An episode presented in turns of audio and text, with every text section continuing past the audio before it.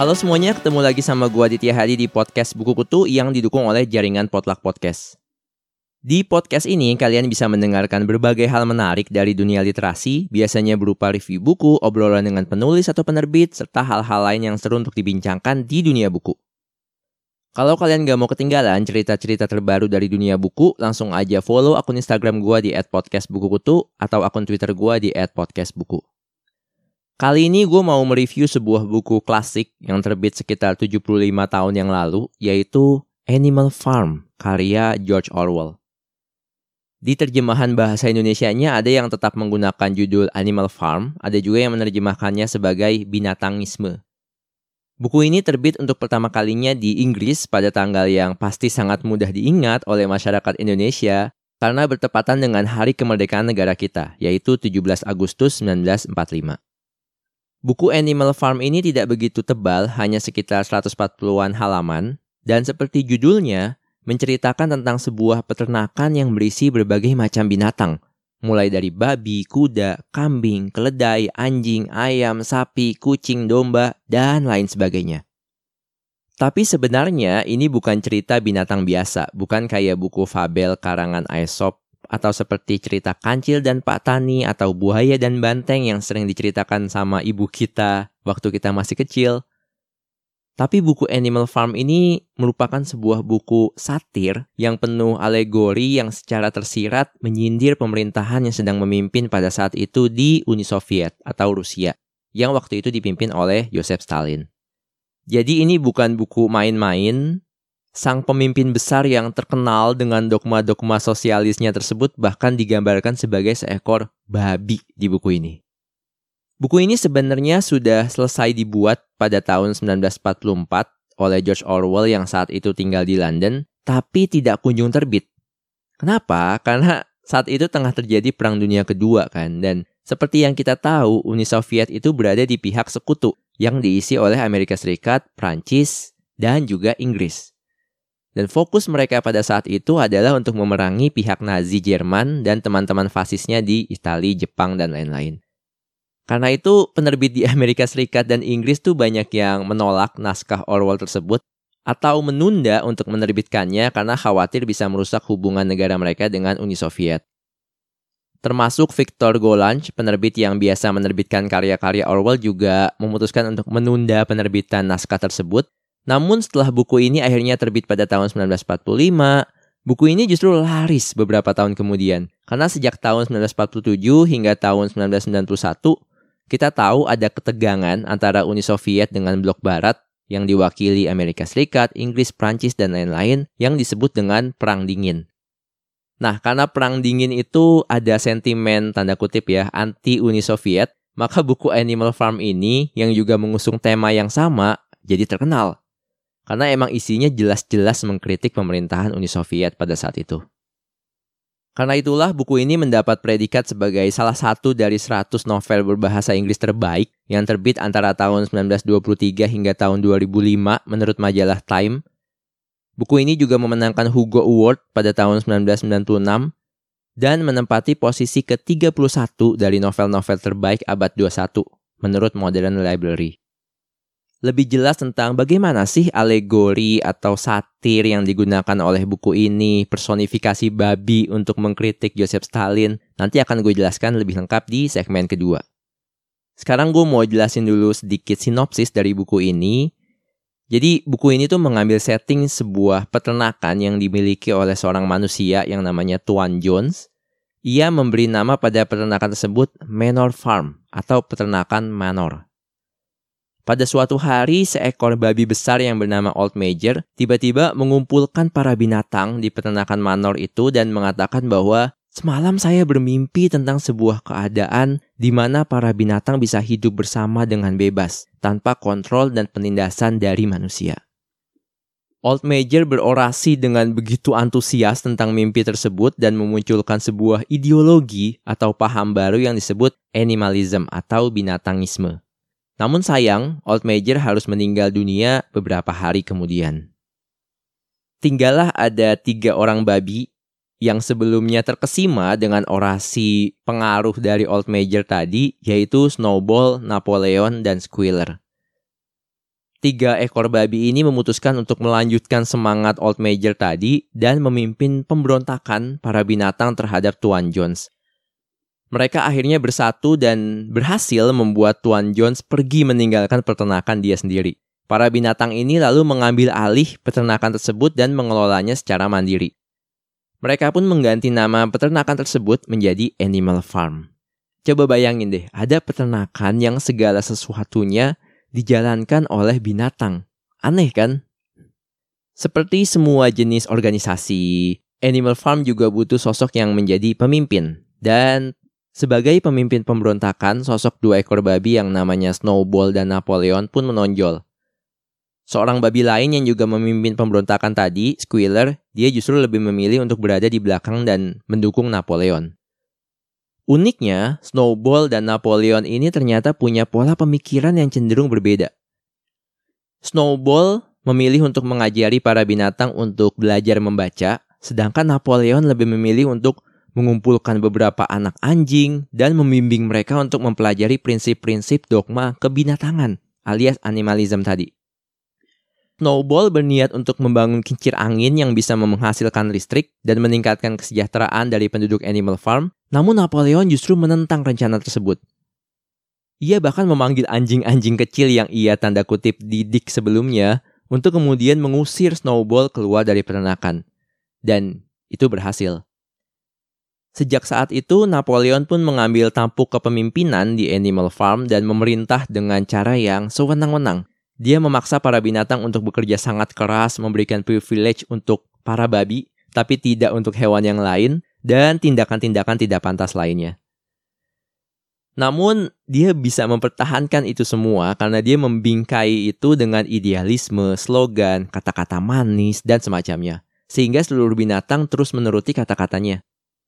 Ia bahkan menciptakan semacam rasa ketakutan dengan mengatakan bahwa, Wah, Snowball, babi yang dia usir tadi, itu berniat untuk kembali dan merusak peternakan.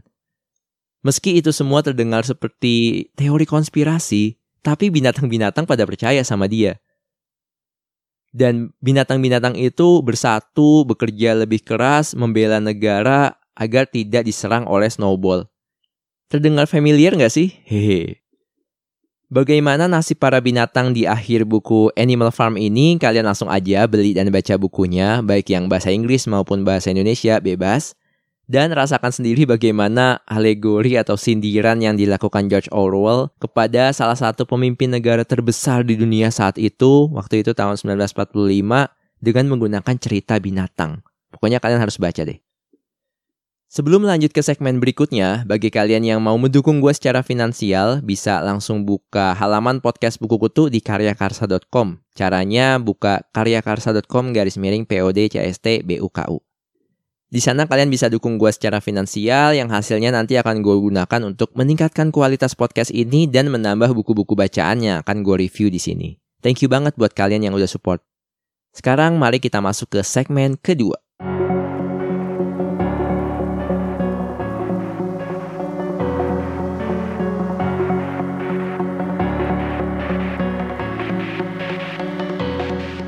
Untuk buku Animal Farm karya George Orwell ini gue bisa ngasih 5 dari 5 bintang.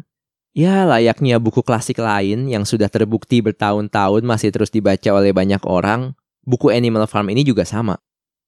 Bahkan kalau kalian lihat di goodreads.com, buku Animal Farm ini masih merupakan salah satu buku yang paling banyak dibaca oleh orang Indonesia. Jadi udah pasti kalau kualitasnya emang oke okay banget. Ada beberapa alasan mengapa gue berpendapat seperti itu. Pertama, ceritanya itu sederhana dan mudah diikuti. Buku ini tuh cukup tipis ya, cuma 140-an halaman, makanya sering disebut juga sebagai novela alias novel yang tipis. Itulah mengapa ceritanya juga nggak gitu panjang. Tapi mungkin kalian yang sering baca buku-buku klasik terbitan puluhan atau ratusan tahun yang lalu, mungkin sering mengalami, wah kok tulisannya ribet banget ya, sulit dipahami dan sebagainya. Tapi buku Animal Farm ini gak cuma tipis bukunya, tapi bahasanya juga sederhana menurut gue. Dibanding buku George Orwell yang lain seperti 1984, malah lebih mudah membaca ini. Makanya banyak gue lihat-lihat review orang di Amerika Serikat, banyak yang baca buku ini sebagai tugas SMA dan mereka menganggap bahwa wah ini benar-benar buku tentang binatang ya, saking sederhananya buku ini. Ketika mereka beranjak dewasa dan mengulik lebih lanjut, baru mereka sadar, oh cerita ini tuh merupakan sindiran, merupakan alegori, merupakan pengandaian untuk pemerintahan Uni Soviet yang dipimpin oleh Stalin waktu itu. Karena emang terlepas dari pengandaian, alegori, sindiran, dan hubungan dengan kisah nyata tadi, buku ini sebenarnya bisa berdiri sendiri, bisa jadi cerita hewan biasa. Kayak model cerita kancil dan Pak Tani gitulah. Bedanya di sini ada cerita para babi yang melakukan pemberontakan, kemudian memimpin para binatang untuk mengelola peternakan secara mandiri, dan seterusnya. Tapi emang kalau udah tahu aslinya buku ini bercerita tentang apa, bagaimana kaitannya dengan pemerintahan dan peristiwa di dunia nyata, ditambah relevansinya dengan apa yang terjadi hingga saat ini juga, baik di dunia maupun di Indonesia, kita bisa dapat tambahan insight dan value-value lebih sih dari buku ini. Jadi gabungan dari buku yang nggak terlalu tebal, cerita yang sederhana, bahkan ada adegan-adegan yang lucu juga menurut gue. Ini membuat pengalaman membaca buku Animal Farm ini terasa sangat menyenangkan. Alasan lain kenapa gue suka buku ini jelas alegori yang dilakukan atau sindiran yang dibawa terhadap pemerintahan Uni Soviet di buku ini. Bagi yang tahu tentang sejarah Rusia atau Uni Soviet, kalian pasti tahu ada revolusi Rusia yang terjadi pada tahun 1917 yang dipimpin oleh Lenin. Waktu itu Lenin ingin menumbangkan kekaisaran Tsar yang sudah memerintah Rusia pada saat itu sejak bertahun-tahun sebelumnya dan pemberontakan itu berhasil. Tapi sayang kemudian Lenin wafat dan perjuangannya dilanjutkan oleh Joseph Stalin.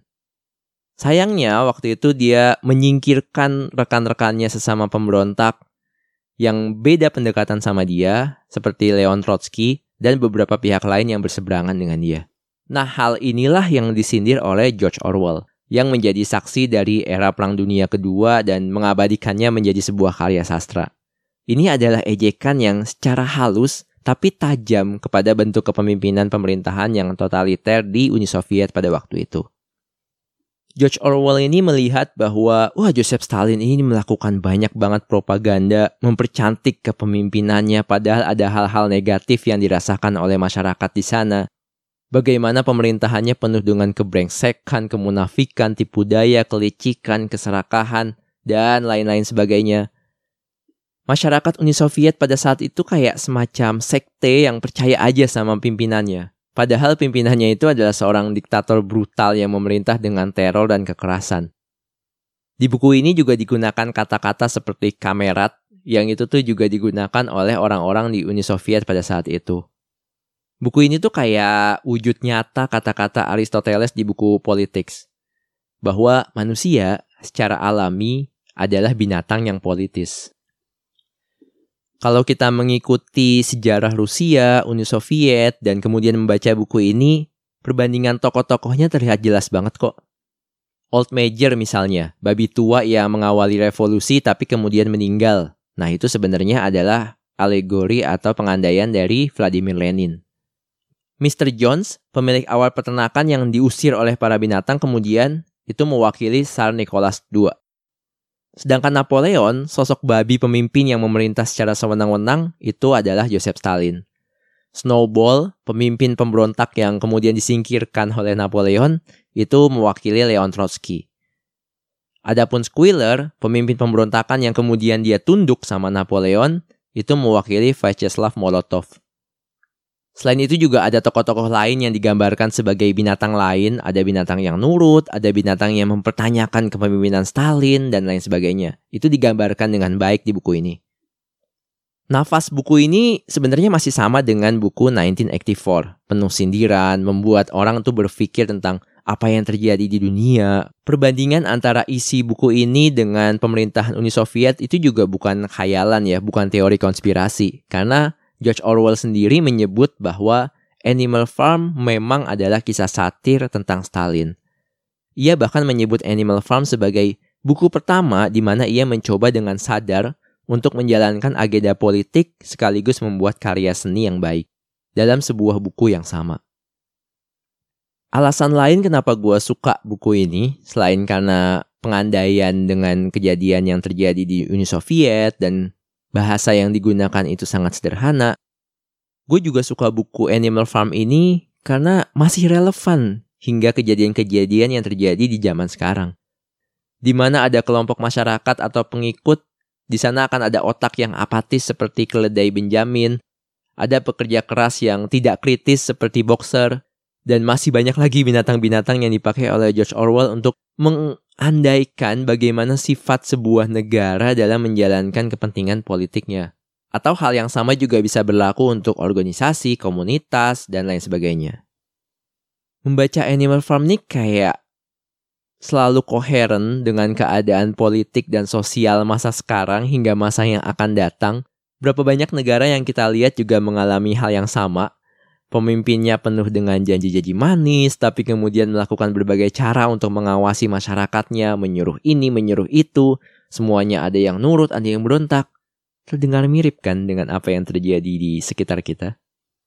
Di buku ini juga gue menemukan quote-quote menarik seperti All animals are equal, but some animals are more equal than others. Ya, semua binatang emang sama derajatnya. Tapi ada beberapa binatang yang lebih setara dengan binatang-binatang yang lain.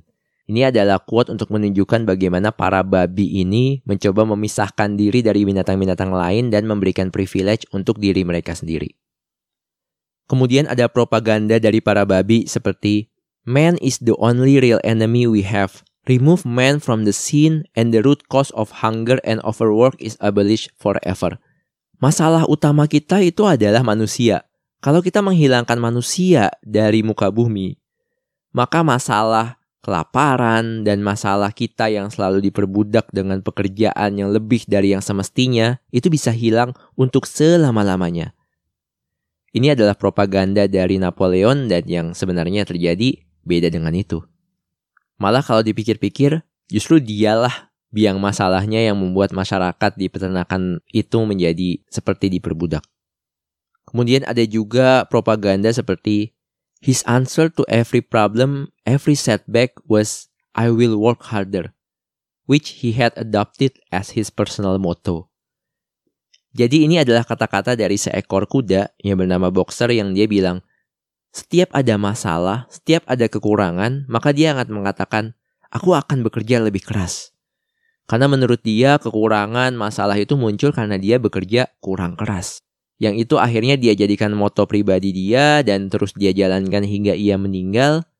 Padahal kejadian yang terjadi di luar itu beda dengan apa yang dia harapkan. Itu sih buku ini banyak banget nilai-nilai yang menarik, insight-insight yang menarik, sindiran-sindiran yang benar-benar bisa membuat kita berpikir tentang sebenarnya apa sih yang dilakukan oleh para pemimpin di atas sana. Pokoknya langsung aja beli bukunya, langsung aja baca, tapi mungkin jangan sampai cuma dijadikan dongeng anak-anak tanpa kalian memikirkan penjelasan-penjelasan di baliknya. Itu aja sih. I think that's all kalau kalian suka dengan konten podcast ini, jangan lupa klik tombol follow di Spotify atau bagi yang berkenan mendukung secara finansial bisa langsung buka karyakarsa.com garis miring podcast buku. Kalau ada yang punya rekomendasi buku untuk dibahas atau topik yang menarik, gue terbuka banget akan masukan dari kalian.